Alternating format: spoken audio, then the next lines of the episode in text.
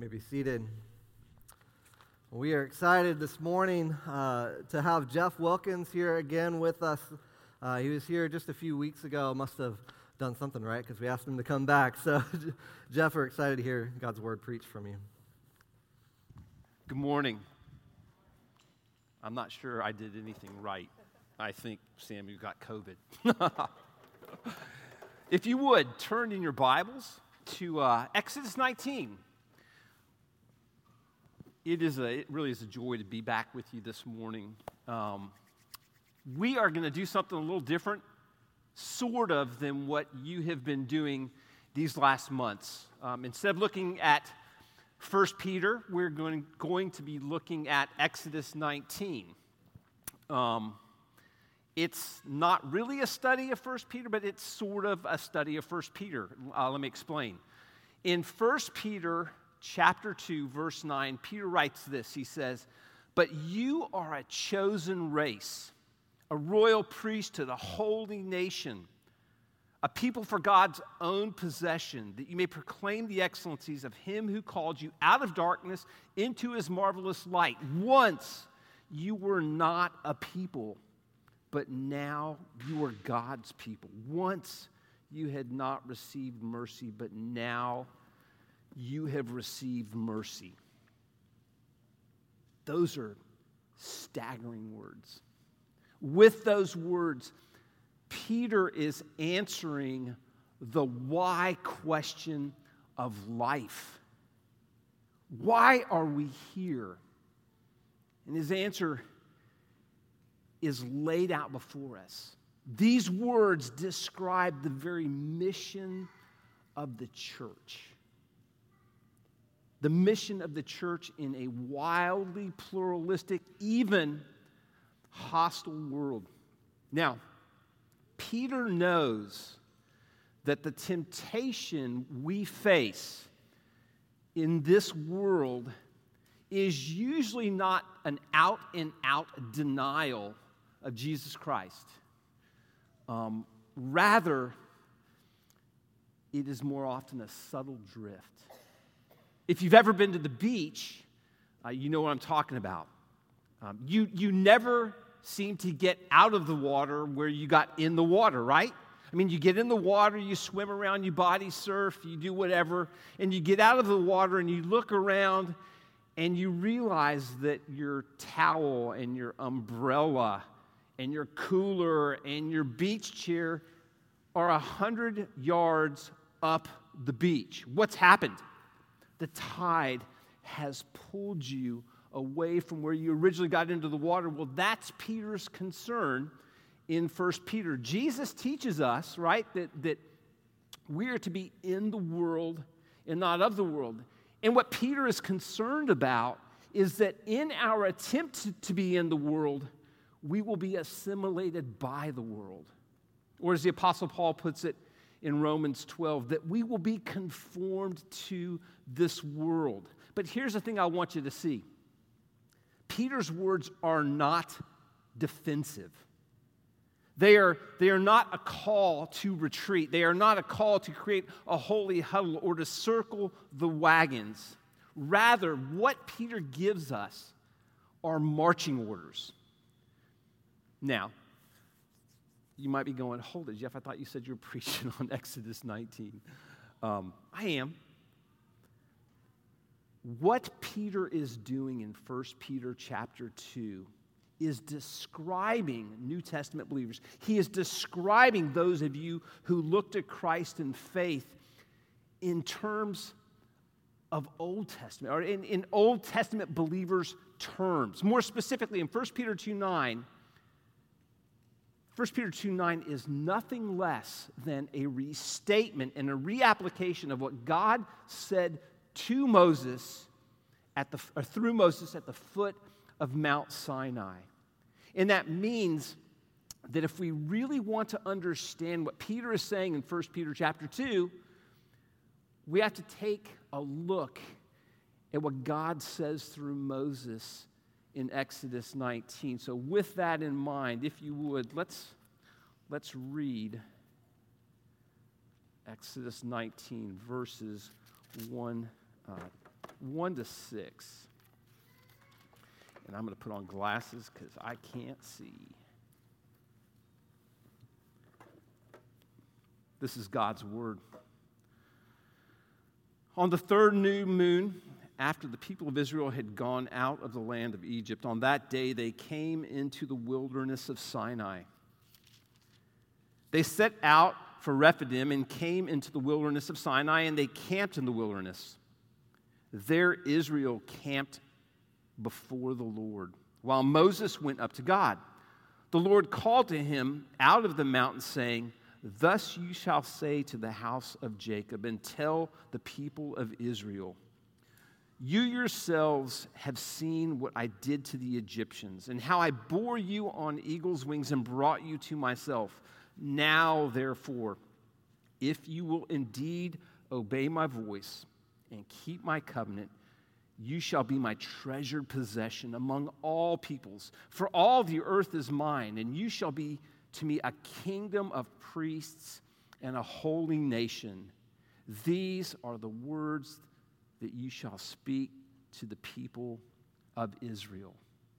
This is the very word of God. We should ask that He would teach us this morning. Pray with me. Father, Son, and Spirit, would you open our eyes to behold you in your beauty? Would you unstop our ears that we might hear you, hear you singing? the song of love over us. Would you melt our hearts and would you make us more like Jesus? We pray these things in his name. Amen. Well, let me start this morning by asking you a, a question. What do all of the following events have in common? The birth of a child, the death of a loved one, graduation from college, moving, relocating, a life threatening diagnosis, getting married.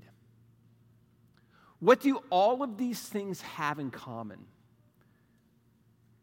Well, they are all life informing and life transforming events. They shape how you think about yourself and they set the trajectory for moving forward. Well, beloved of the Lord, that's exactly what we have in Exodus 19. This passage is one of the most life shaping and trajectory setting moments in the entire history of Israel. Now, let me set the scene. It's been about three months since this group of beaten down and broken ex slaves left centuries of bondage in Egypt. They have walked through the Red Sea, a wall of water on their right, a wall of water on their left, God holding back the waters. God has fed them with manna from heaven. He has provided them with water from a rock. God Himself describes this miraculous rescue in the most intimate terms in our passage. And in so doing, He describes the heart of His mission, the mission of God. In verse 4, God says, You yourselves have seen what I did to the Egyptians and how I bore you on eagle's wings and brought you to myself. Now, I know I mentioned this a couple of weeks ago when I was here, but it bears repeating. This is the very heart of God, God bringing us to Himself. This is what we just sang God bringing us nigh. Now, what does that mean? Well, in, in 1 John, we read twice these words God is love. God is love. And because God is love, love radiates from God.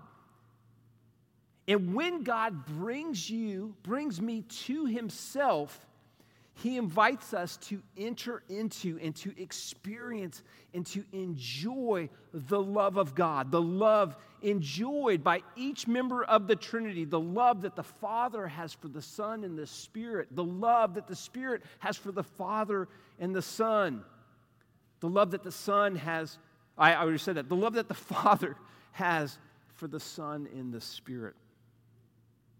The fact is, this is exactly what Jesus says in the prayer that he prays on the night that he is betrayed. He says, as he prays to the Father, You, Father, love them, which is you and me, even as you have loved me, Jesus.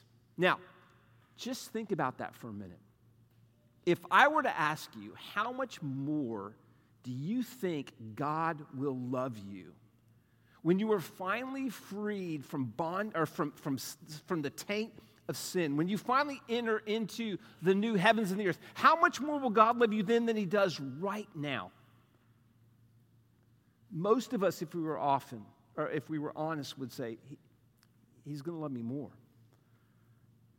But the fact of the matter is, He's not.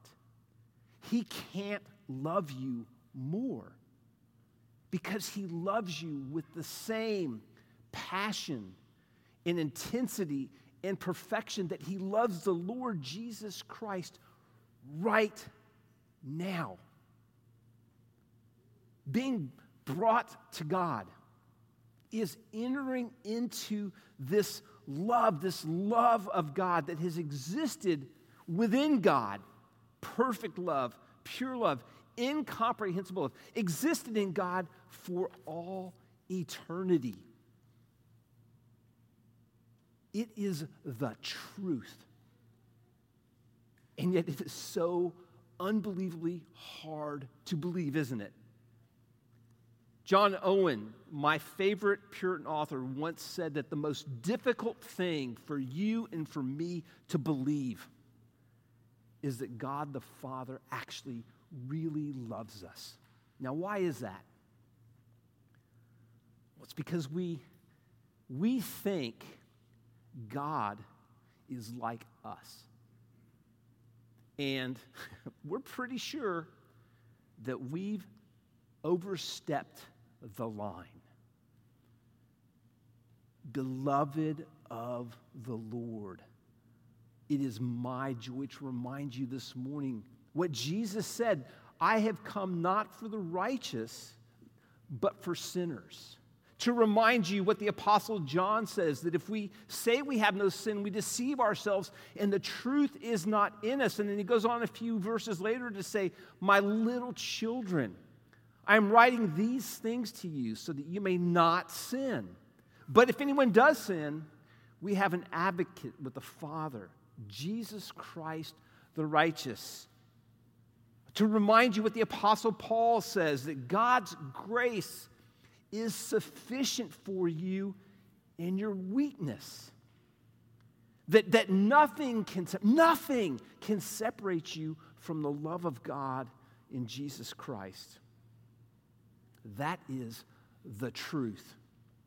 Our struggle to believe this is one of the reasons why the Apostle Paul prays that we would know the height, the depth, the width, and the breadth of the love of Christ. And what that means is that we need to come to Christ like that father in Mark chapter 9 who brings his son to Jesus and, and, and, and, and wants Jesus to heal his son. And he says, if you, can, if you can heal my son, and Jesus says, If I can, all things are possible for him who has faith. And then the father cries out, these might be my favorite verses in the Bible. I believe. Help me overcome my unbelief. That's where I live. And I bet a million dollars it's where you live as well. And, and here's the thing that you need to know God's love is true regardless of how you feel at any given moment. His love for you is not contingent upon what you feel. It's true because of who he is.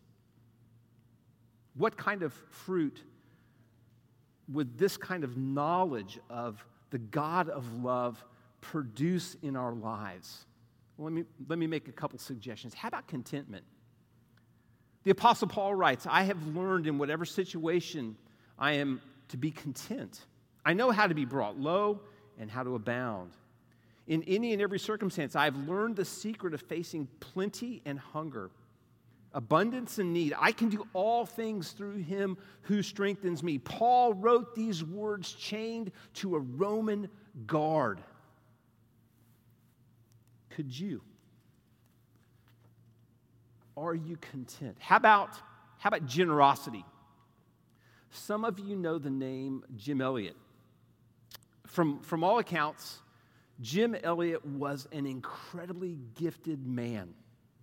And he was on the fast track to success when he graduated from Wheaton College in 1949. But instead of cashing in on his gifts and talents and connections and the opportunities that were laid before him, he and his wife, Elizabeth, moved to Ecuador to try to reach the Auca Indians, a group of indigenous people considered violent and dangerous to outsiders who would ultimately kill Jim Elliot. Elliot, in his journal dated October 28, 1949, wrote these words He is no fool who gives what he cannot keep to gain what he cannot lose. Do those words resonate in your heart? Are you generous? How about joy? Joy in facing struggles, joy in facing trials. The Apostle Paul writes, In this you rejoice. Though now, or Peter, though now for a little while, if necessary, you have been grieved by various trials. Though you do not know, now see him, you believe in him and rejoice with joy that is inexpressible and filled with glory. Do you know this kind of joy? How about delighting in God above all else? In other words, do you want God Himself more than you want the good gifts of God? Can you sing from your heart, Go then, earthly fame and treasure, come disaster, scorn, and pain? In thy service, pain is pleasure. With thy favor, losses gain. Henry Lyte was not a spiritual masochist, but he knew something. He knew that God was all he needed. If, if all you had was God, would that be enough? Do you delight in God. Contentment, generosity, joy, and delighting in God Himself are certainly what God wants from us. But even more than that, they're what God wants for us. And they are what God is working in us. This is where God is taking us. This is our destiny. This is the heart of the mission of God. God is bringing us to himself. And, and here's what's so unbelievably astounding about this God doesn't accomplish his mission by simply waving his hand. Unlike creation in Genesis chapter 1, he doesn't just say, let there be, and there was, or make it so.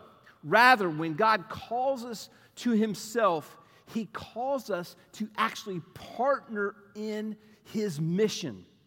In fact, it's, it's not just that we partner with God in his mission, but God actually works his mission through us.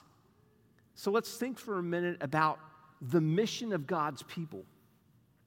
And let's begin by asking another question What does participation in the mission of God look like? Well, God answers that question for us in Exodus 19, verse 6. And he says that the people of God are to be what? Two things a kingdom of priests and a holy nation. Now, what does that mean? What does it mean to be a priest? Well, in the Old Testament, priests had two basic jobs. Job number one, in Leviticus 10 11, God says to Aaron the high priest, You are to teach the people of Israel all the statutes that the Lord has spoken to the Israelites by Moses. In other words, it was the priest's job to know and to make known the ways and the word and the commands of God. That is job number one. The priests were to bring God to the people. But there was also another job. In, in the, book of Levit- the book of Leviticus tells us that when someone sinned and wanted to make a sin offering, what that person had to do was to, to bring an animal to the sanctuary, and they would lay their hands on the animal, and the animal would be slaughtered. And then the priest would take the blood of that slaughtered lamb and throw it on the altar, which represented the Lord. And then the priest would declare to the person bringing the sacrifice that their sins were forgiven and that their fellowship with God had been restored. If, if job number one is bringing God to the people, job number two is the priest were to bring the people to God. Now, how does this help us understand our mission? Well, it tells us something very important. It tells us that you and I don't exist for ourselves. We actually exist for one another and we exist for people who would never darken the doors of the church. We exist for one another. Look around you. You exist for the person sitting next to you. You exist for the person sitting across this room from you. We exist for our children. We exist for our parents. We exist for our spouses and for our brothers and sisters in Christ. Our calling is to pray for one another, to encourage one another, to speak the truth in love to one another, to help meet the needs of one another, to bear each other's burdens, to hold each other accountable, to use our gifts for the building up of each other.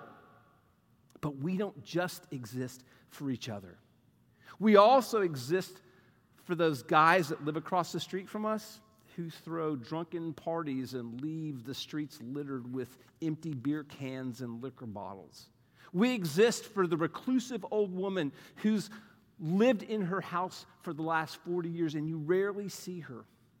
We exist for the guy who was raised in the church but walked away when he went to college and hasn't darkened the door of a church in decades.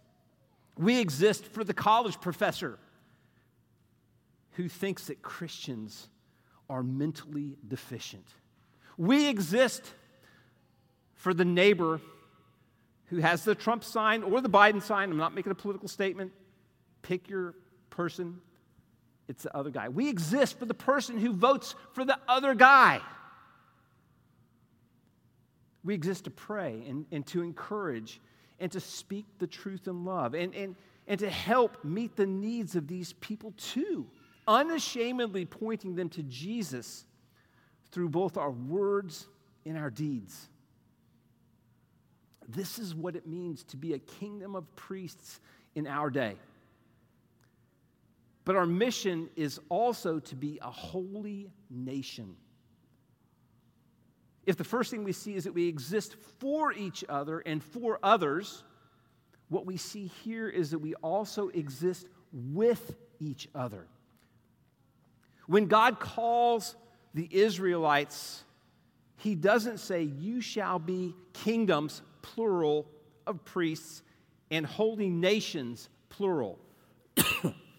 he says, You shall be to me a kingdom, singular, of priests, and a holy nation, singular. And what that means is that whatever it looks like to be a holy nation and a kingdom of priests, we are supposed to do it together.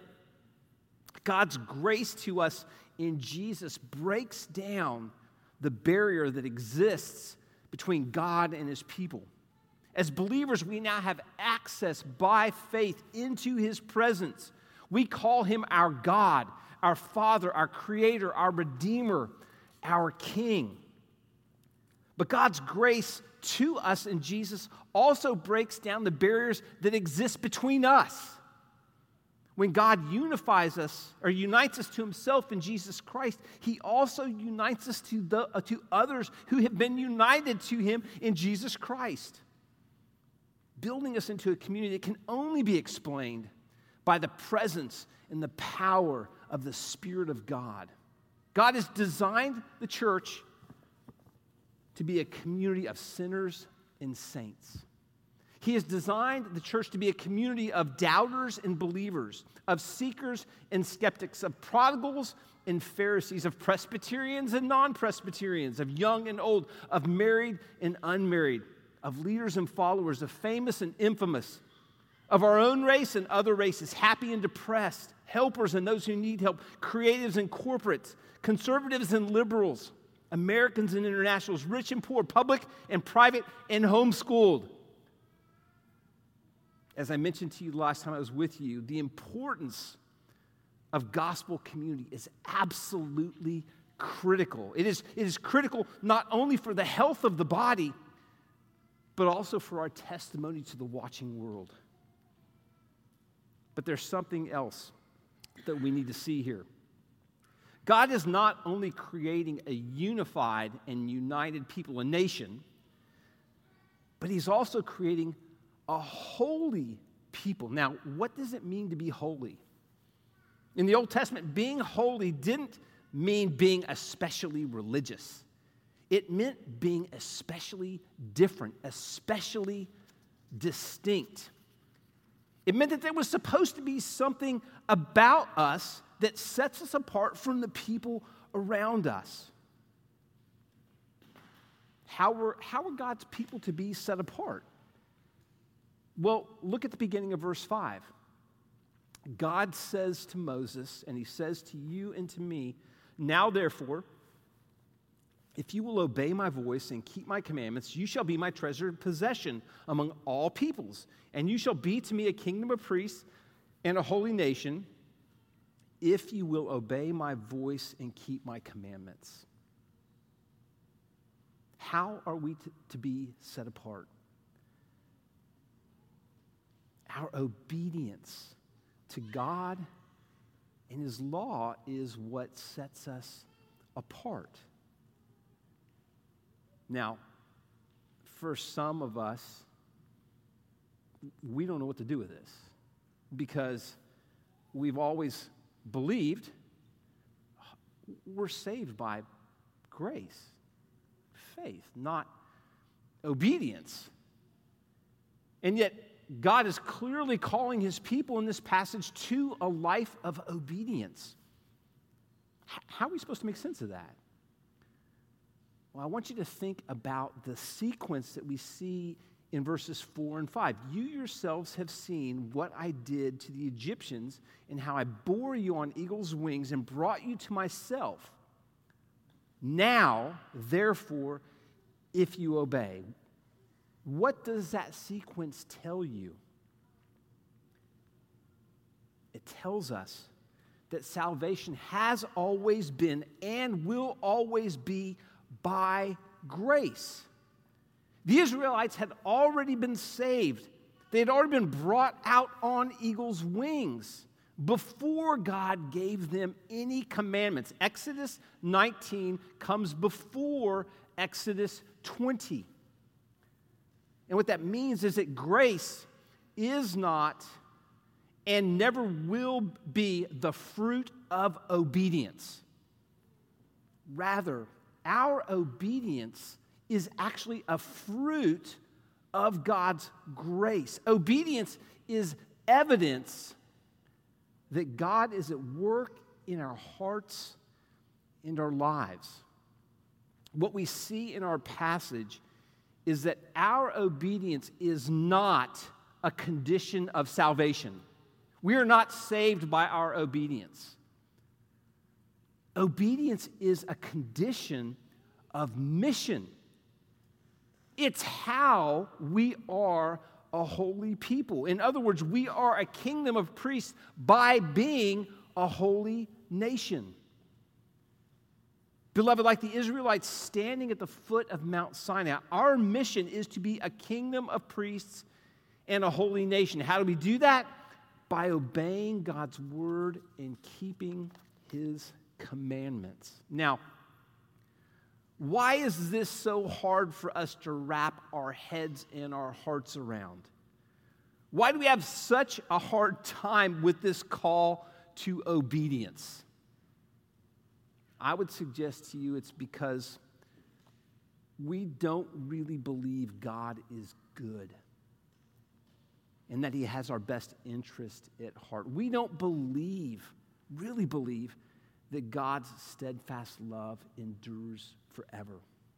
We don't really believe that God's mercies are new every morning. We don't really believe that God is love. We don't really believe that God is our loving Heavenly Father. We don't really believe that God is at work in and through all things for our good. And the result? God's commands appear to be a burden. But think about this God is the creator and He is the redeemer. More than that, God is our creator and Redeemer. And as we've already said, God is love. And God has proven his love for us in Jesus. For God so loved the world that he gave his only Son. In this is love, not that we love God, but that he loved us and gave his Son to be a propitiation for our sins. God shows his love for us in that while we were still sinners, Christ died for us. God has proven his love for us. And as our loving creator and redeemer, God's will and God's ways and God's law fits perfectly with the grains of creation and recreation. His commandments aren't burdens, but rather they are signposts. They point toward human flourishing. They point toward the good life. They, they point to life as God intends it to be, and they point to life as it will be. Maybe you object. Sure, obedience was required in the Old Testament for God's Old Testament people, but obedience is not required of us. We live by faith. May I remind you of the words of Jesus himself If you love me, you will keep my commandments. This is a hard question to wrestle with, but I'm going to ask it anyway. If obeying God is not only the condition of mission, but also evidence of your love for Jesus, how would you say you're doing? It's a, it's a question worth thinking about. If you're like me, the answer to that question is pretty discouraging. But I want you to be encouraged, my brothers and my sisters. Consider what the author of Hebrews says in chapter 10, verse 14. When Christ had offered for all time a single sacrifice for sins, he sat down at the right hand of God. For by a single offering, he has perfected for all time those who are being sanctified. Did you catch that? The author of Hebrews is saying that if you are in Christ, that if you look to Jesus in faith, Jesus, if you look to Jesus' single sacrifice for sin, his supreme act of love for you has perfected you for all time. It is finished. There is therefore now no condemnation. Nothing can separate you from the love of God in Christ Jesus. You have been, you have been separated from your sin as far as the east is from the west. And God's Spirit is at work in you, sanctifying you, waging war against the deeds of the flesh, weeding the weeds of sin from your heart, and cultivating in you the fruit of his spirit love, joy, peace, patience, kindness, goodness, gentleness, faithfulness, and self control. As the Apostle Paul says in 2 Corinthians 3, we are being transformed from one degree of glory into another. This comes from the Lord, who is the Spirit. What does this mean for tomorrow? What does this mean for next week? What does this mean for next month? It means that we are safe and secure because Christ's single sacrifice for sins has perfected us for all time. And it means that since believers aren't perfect, but are being perfected, since we are all works in progress, since we are being sanctified, since we are being made holy, we both can and must confidently step into God's call and listen and obey. Because His love is both a perfect and a perfecting love. As the Apostle Paul says, I have been crucified with Christ. It is no longer I who live, but Christ who lives in me. Beloved of the Lord, and that is who you are. Beloved of the Lord, let me close with this. You are God's treasured possession. He can love you no more tomorrow than he does today. You, God will never, ever leave you or forsake you. He is with you always. It is He Himself who is at work in you, both to will and to work for His good pleasure. And He will complete the good work He began in you at the day of Jesus. Do you know what will happen as this truth takes root in your hearts and grows brighter in your eyes of faith? You will be more and more who you have been redeemed to be, which is a kingdom of priests and a holy nation. Would you pray with me? Father, thank you for your words. Thank you that you have not left us alone to make sense out of life on our own. Thank you for this call, which in some ways discourages us, and yet it, it, it, it, it forces us out of ourselves and, and draws us to you, who is our only hope in life and death. Lord, please give us eyes to see and ears to hear. Please allow us to taste you and see you. Please, Lord, be beautiful in our eyes and transform our hearts. Make us more like Jesus. Make us into the people that you have created and redeemed us to be a kingdom of priests and a holy nation. We pray all this in Christ's name. Amen.